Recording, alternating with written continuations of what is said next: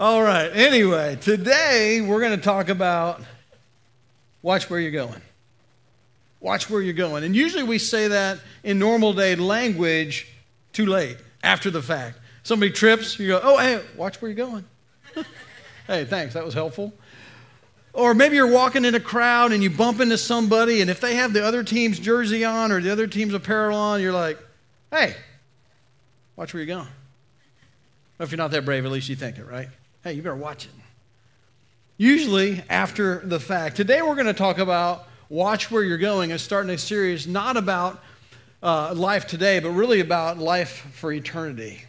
Watch where you're going in the life after this. And the question we're going to ask and try to answer this morning is there really something after this? Is there something after this? So let's get one thing straight as we begin to talk about this that none of us can talk about this subject from personal experience, right? None of us can say, hey, I've been there or I went to the other side and there's nothing there, that we're all kind of coming at this blind. Maybe you've heard people say, man, my life has been a living hell. Anybody ever heard that? Said that? Thought that? And uh, I think sometimes we say that flippantly, but also I think sometimes people say that because they genuinely think, man, my life has been so hard and difficult and unfair and unjust that whatever's coming next, it needs to be, it's going to be better than this, or at least it's not going to uh, uh, be bad. My job today is to warn you, not after the fact, not after it's too late, but before it's too late, that you and I should watch where we're going. And I can't tell you from personal experience, none of us have that, but but I can offer you an, an argument from God's Word, a compelling argument from Scripture. And even if you don't believe that it, this is God's revealed Word, that it appeals to human nature and logic in such a way that you may be able to believe this for yourself. Be convinced that there is a heaven and hell, there's a need for a heaven and hell, and that you know exactly where you're going. If you already have those things settled in your life, can I just challenge you that today can be an opportunity for you to learn how to talk to other people that don't have the same worldview that you have? They don't assume that there's a heaven and hell or like you do. And how do we help them see the reality to watch where they're going before it's too late? So we're going to look in God's Word in uh, Romans chapter 2. We're going to be looking at several verses there. It'll be on the screen. If you have your Bible, you can check it out there. And it says this says, You therefore have no excuse. You who pass judgment on someone else, for at whatever point you judge another, you are condemning yourself because you who pass judgment do the same things. Now we know that God's judgment against those who do such things is based on truth. So when you, a mere human being, pass judgment on them and yet do the same things, do you think you'll escape God's judgment? Or do you show contempt for the riches of his kindness, forbearance, and patience, not realizing that God's kindness is intended to lead you to repentance? You know what God's doing here? He's describing uh, something in us that we all have a moral compass built inside of us. All of us have a sense of right and wrong based on a conscience that we've been given. And even if you don't believe that this is the sense of right and wrong, even if we don't agree on what the right and wrong is, that we instinctively know that something's right or wrong. We see that most often, and what this passage says is we see that most clearly in our compulsion to judge other people. You want evidence that you and I have a moral compass inside of us, that we have a tendency and even a compulsion to find faults in other people and make judgments about them, even if we never say it, that we would harbor those things in our hearts. We pass judgment. See, this passage says God passes judgment, but his judgments are always based on what is true and what is right and what is morally perfect. And you and I, not so much that you and I are people that make judgments based on what is convenient for us. Let's take lying, for instance. I mean, if, if we brought you on stage and said, put your hand on the Bible, you would probably say, yeah, lying is wrong. But in reality, if I just sat and talked to you around a cup of coffee, you might say, well, it depends if lying's right or wrong. I mean, it, It might depend on how severe the lie is. I mean, if we're just talking a little white lie, I mean, come on. It might depend on who's doing the lying. Because if it's you doing the lying, or you've got good reason for that, right? We want to save someone else's feeling. We want to get out of an uncomfortable conversation. Uh, we don't want to make ourselves look bad. We don't want to answer our wife's questions. That was a joke.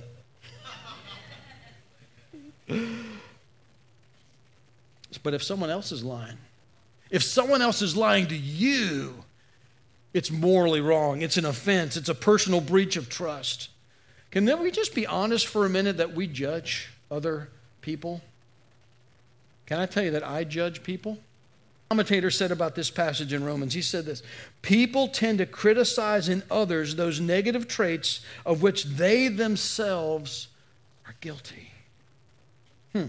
Psychologists call this projection. Nothing blinds a person more than the certainty that others are guilty of moral faults. What he's saying is it's so easy to find the fault in others, and it's so easy to miss the moral faults in ourselves. I don't know if there's a better example in, in history than what happened with King David. Now, to be fair, King David was an amazingly godly man and God used him for his purposes, but there was a season in his life where he really, really got off track. And he was married, and then he, he, he saw another woman who was married, and he says, I want to be married to her too. And so he had it arranged where her husband could be killed, and so that he could marry this woman, Bathsheba, in addition to his other wife. And, and he, uh, he thought nothing of it he went about his life. So God sends Nathan, a prophet. And he goes and he confronts David, but he was shrewd about it. And Maybe God gave him this, this wisdom to do it this way. He said, David, let me tell you a story. And so he tells a story about a man who is wealthy beyond all imagination and had more sheep than he knew what to do with. He had all kinds of wealth. And so a friend from out of town came to visit this man and said, Hey, he said, Listen, I need to feed my guest. And so I need to slaughter one of my sheep in order to provide for a meal. And so he found a man who had one sheep, his prized sheep, his beloved sheep sheep, instead of killing one of his sheep to feed the man, he took the other man's one sheep to feed his guest. And King David was appalled. He said, How could a man do so? Or that man should die. And Nathan says, You are that man. King David, you've been blind to your own faults and sin and failures.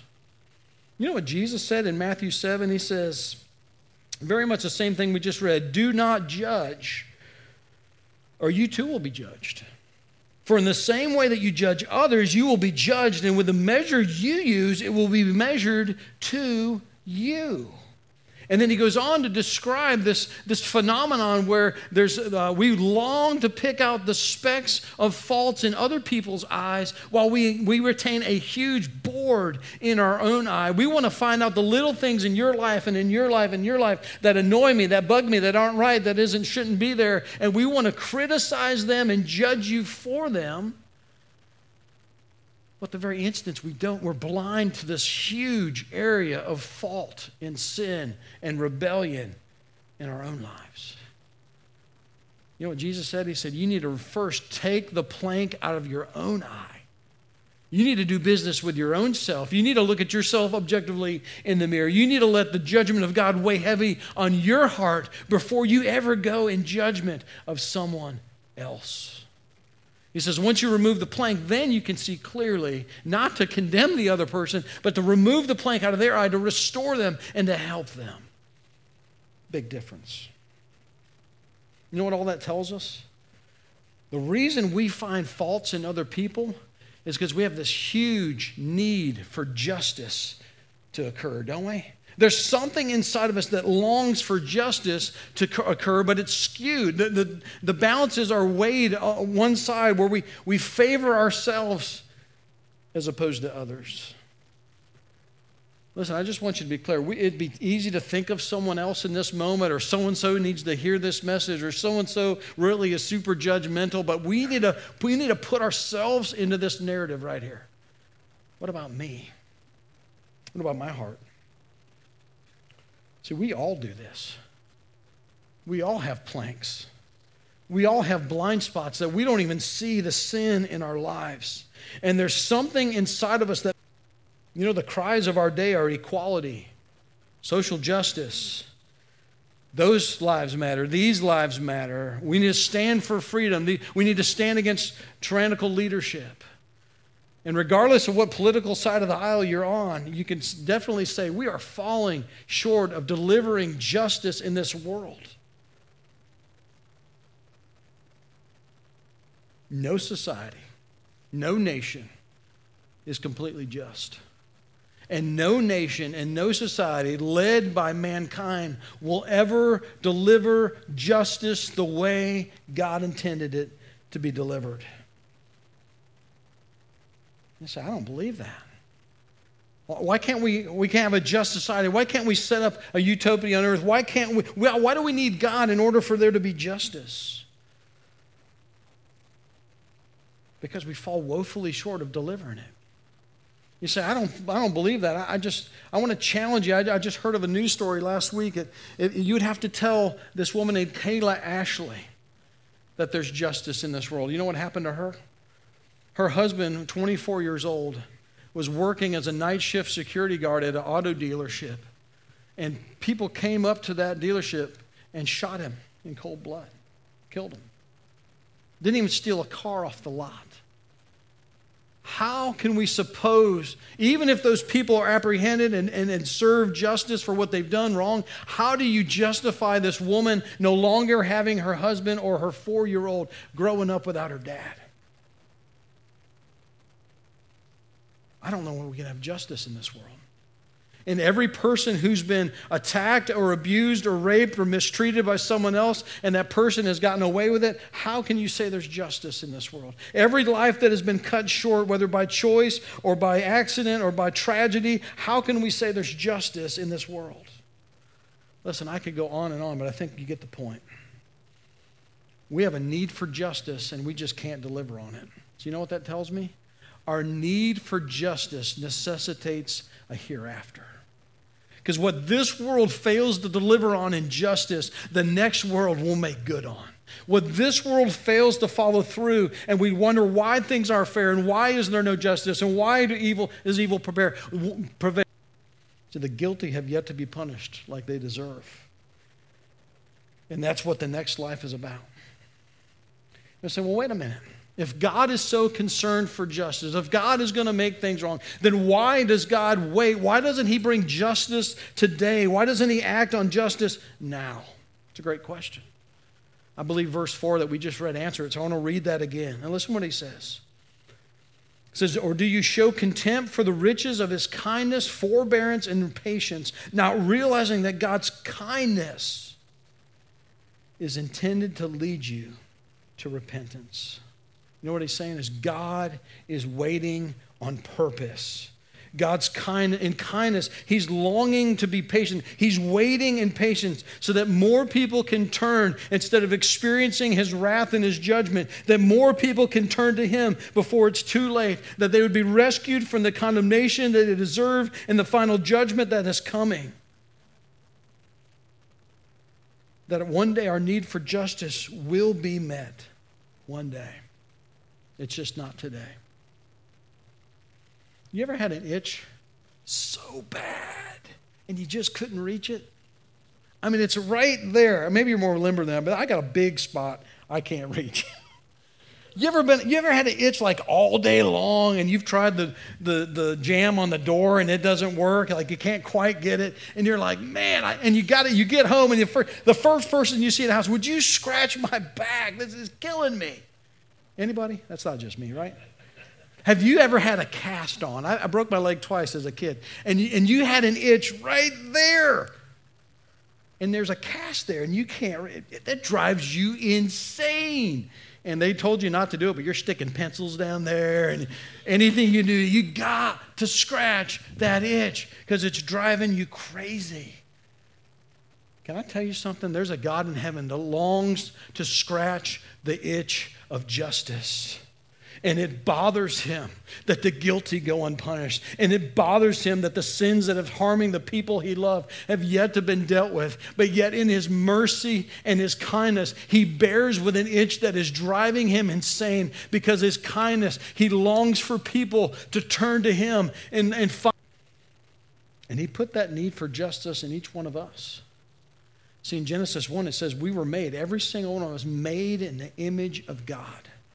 You want to know that you have worth today? You were made in the image of God. You want to know you are just important in the eyes of God as every other person on this planet? It is true because you were made in the image of God.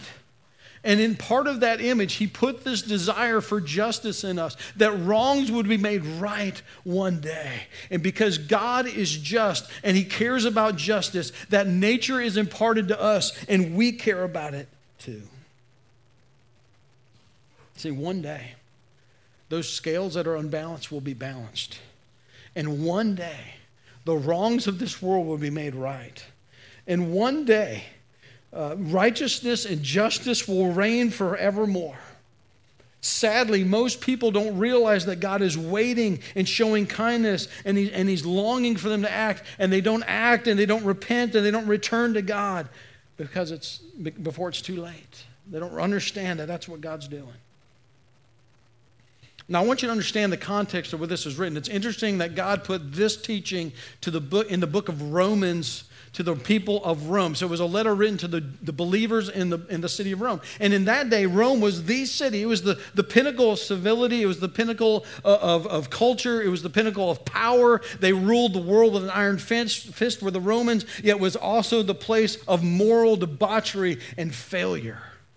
It was a wicked, wicked place.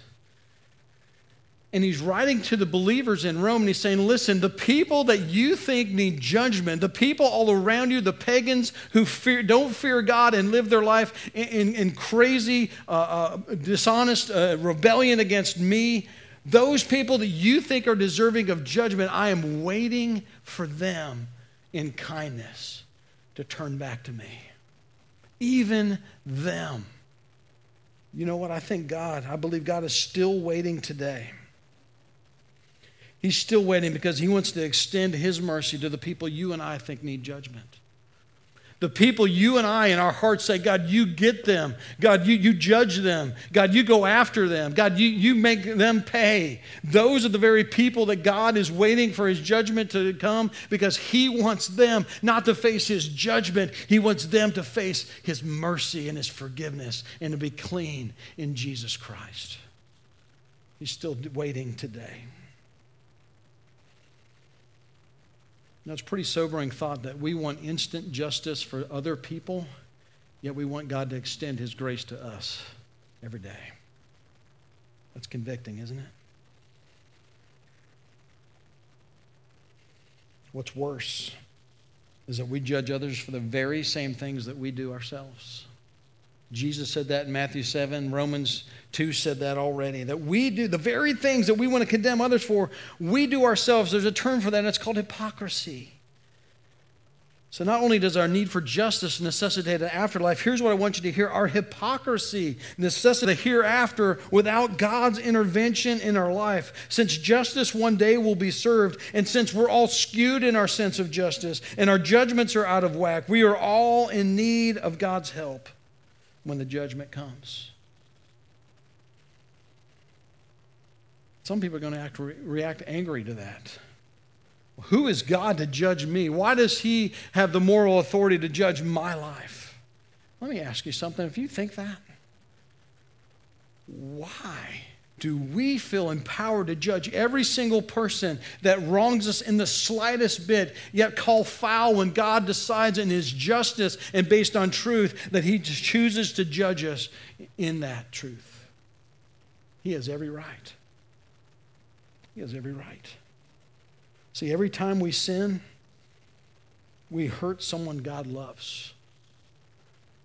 Sin brings pain and the justice that you want for the pain others have caused you and every in every way that you want to judge them god says i will then judge you according to that same measure Look at what verse 5 says here in Romans 2. But because of your stubbornness and your unrepentant heart, you are storing up wrath against yourselves for the day of God's wrath, when his righteous judgment will be revealed. God will repay each person according to what they have done. To those who, by persistence in doing good, seek glory, honor, immortality, he will give eternal life. But for those who are self seeking who reject the truth and follow evil, there will be wrath and anger. God says there's two paths. What's coming after this? There are two paths that you're on that will determine what happens after this. The first path is the path you're already on, it's the path you're born into, it's the path each person comes into this world walking down. And if you want to just stay on that path, you, have, you, have, you can just do nothing and you'll remain on the path. And in this path, we judge other people. In this path, we act as hypocrites, judging them for the same things we do. And on this path, we refuse the help of God and we don't allow Him to intervene in that path. And that path leads to a place where you will pay for what you've done. That path will lead to a place where God judges you based on your life and you will face his wrath. Wrath is his anger at sin. When, when someone harms our kid, we feel angry. And God says, Listen, when you've harmed my other kids, I'm angry at that. And something has to be paid for. He says, This will take place, verse 16, this will take place on the day when God judges people's secret, secrets through Jesus Christ, as my gospel declares. He said, There's going to come a day where everything gets laid on the table and there isn't going to be getting away with something. And the people that should be in jail that aren't in jail, uh, they're not going to, they're going to skip the, the judgment of God. And there's going to be nothing that you haven't thought or done that isn't laid before a holy God and be measured against his moral perfection. It's all going to be on the table and it'll be judged. Doesn't sound like a good path.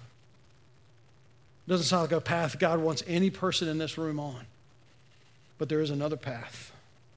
And this other path is where we turn from God. We're walking on the same path that others on, but we recognize that we need God to intervene in our life, and we turn to God, admitting that there's something in us that is broken that wants to judge others and yet ignore the justice in our own lives. And we turn to God and admit that He's right and that we're wrong, that we do the very same things we condemn in others, and that we're wrong and He's right, and that we need His help his intervention. And we recognize that Jesus Christ came to intervene when we were on the path that was leading to judgment and destruction. And we turn to Jesus Christ as the only remedy for the sin that you and I have borne, that he went to a penalty for you. I'll be judged and face God's wrath instead of you if you turn to me and by faith place your trust in me. He said, You can get off that path if you turn to me by faith. You know, I was talking with a young man this week. I'd never met him before, and uh, God arranged this meeting, I believe, and, and just only talked to him for five or 10 minutes. But right into that conversation, we started talking about faith and the things of God. And he said, Yeah, I believe God exists. I, I certainly do, but, but I'm not sure there's a real heaven or hell. And, and I'm not sure about Jesus, that he really is God's answer to, for, the, for the sin of humanity. I've, I, have i have never made that decision to follow Jesus Christ. And I brought up this argument. I said, Do you think this world is just? He said, No, definitely not. I said, Do you think God's good with that? I mean, he fails to be loving God and, and, a kind father and a just God and a holy God and the way we want God to be and the way we need God to be. If he really is God, then really is he going to allow all this injustice to go unpunished? He said, Man, I don't know. I said, the only way he makes that wrong right is making a real place called heaven and a real place called hell. See, the good news that Jesus died for your sins only makes sense in light of the bad news that hell is coming for those who do not choose Christ, that those who choose to be judged of God according to the evidence of their own lives, that God would be right to judge sin, that God is right to judge evil, that God is right to judge that which hurts others, that God is right to, to judge that which denies Him, that God is right to judge that which indulges ourselves, that God is right to judge us.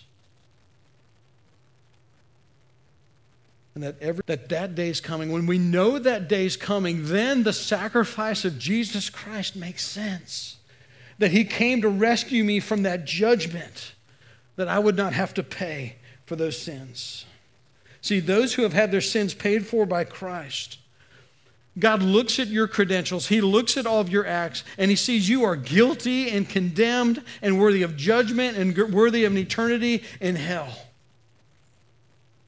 But there is a stamp stamped over all those works that says forgiven by Jesus Christ. And your passport into heaven isn't based on your works, it's based on the stamp that God has approved you through the forgiveness of Jesus Christ and being found in his name that you may enter into a relationship with God and an eternity forever with him.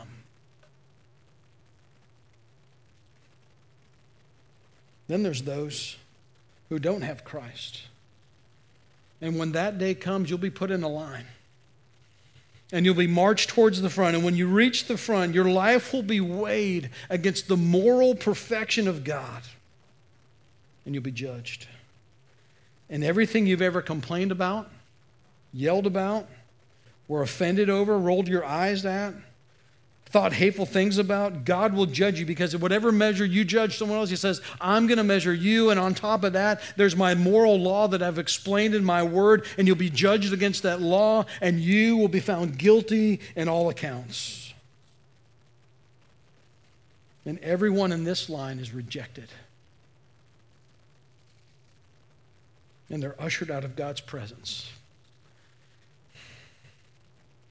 into a place void of good a place void of light, a place void of love, a place void of grace, a place void of kindness, a place void of, void of anything pleasant, a place void of God Himself. And that place is called hell. And next week, we're going to get a good look at what that place looks like. We're going to spend a whole Sunday looking at what is hell really like. Suffice it to say that you don't want to be there and you can come back next week and you can hear all about it. Or if you know today you're standing in the wrong judgment today and enter into the line of forgiveness and love and acceptance by a God who laid down his life so that you could be forgiven and you could know him. That can happen today. You do that by admitting that God is right to judge you for your sin, but you're willing to turn your life over to him Turn your sin over to Him. Turn your future over to Him. Turn your eternity over to Jesus Christ. That you would put your faith in Him, that He would rescue you from the fate of hell. Listen, this morning we're going to just enter into a time of prayer. I'm going to ask the lights will go down and, and uh, we'll uh, close our eyes, bow our heads. Because this is really important stuff. I mean, you stub your toe and somebody says, Watch out, watch where you're going. You can recover from that. But what we're saying today is there's going to be a day that it is too late to make a decision to change lines.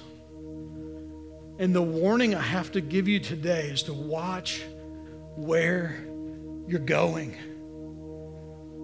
Don't think you can just stay in the line in your own righteousness, without bending the knee to Jesus Christ, without acknowledging you need His forgiveness, without acknowledging that His death on the cross needs to pay for your sins in full.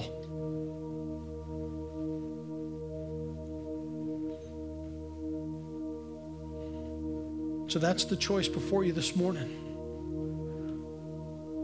If you've never surrendered your life to Christ and asked Him to forgive you of your sins, I got some great news today.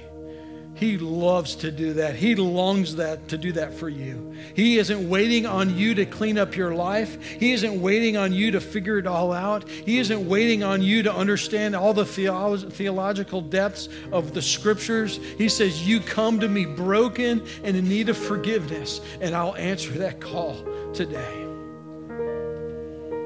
So let me ask you, are you ready to change lines? And invite Jesus Christ into your life. If that's you this morning, you call out on the name above all names, the only name that can save you from your sin, the only name that can save you from the judgment of God, and it's Jesus Christ. If that's your decision this morning, you just raise your hand up. Nobody's looking. You say, Today, Jesus, I'm going to invite you into my life. And I'm going to ask you right now, say, Jesus, I need your forgiveness today. You tell him that. Will you forgive me of my sins? Jesus, I want you to lead my life. I believe your payment on the cross is sufficient. I'm ready to follow you. I place my trust in you today. Man, if you made that decision, we've got to rejoice. We got to know if you'll fill that out in your connection card or tell somebody you came with or, or one of our pastors or stop by the next step table. You let somebody know today. Today, I invited Jesus in. But I also want to speak to the believers in the room today. This compulsion we have to judge others. Maybe today you've been reminded of God's patience, kindness, forbearance, and gentleness towards you. And if you've got somebody in your life you're harboring bitterness against, you want God's judgment in their life, you want to see God to give them what's coming to them, God says there's a better way. And says, I want you to remember how patient I've been with you there was a time in your life that you didn't know my forgiveness and you weren't accepted and you were in the wrong line and you were screwing up. And I was patient with you. And just thank God for the kindness He's shown you. And what God would say to that person that's hurt you, offended you, that you want judgment against is instead of asking God for judgment, you need to start praying and asking God to meet him with his mercy. God, I'm no longer going to harbor bitterness against that person. I'm no longer going to want the worst for that person. I'm no longer going to cheer against that person. But instead, I'm going to begin to pray that you would invade the life of that person and that your mercy and your kindness would win. And God, that they would recognize they need you and their hearts would be turned to you and your kindness would overwhelm them and they'd be made new in you and I let go of my judgment against them today. Man, if that's you, praise God. God says it's my business to repay. I'm waiting so I can show them patience and love. And Father, finally, I'll just pray that for those of us in this room that know people that need to understand that the reality of eternity is coming God, make us bold and brave. Break our hearts that they need to know the God who has so loved us and be kind to us. They need to know that same kindness. Make us bold and brave to share your good news with them, we pray. In Jesus' name, amen.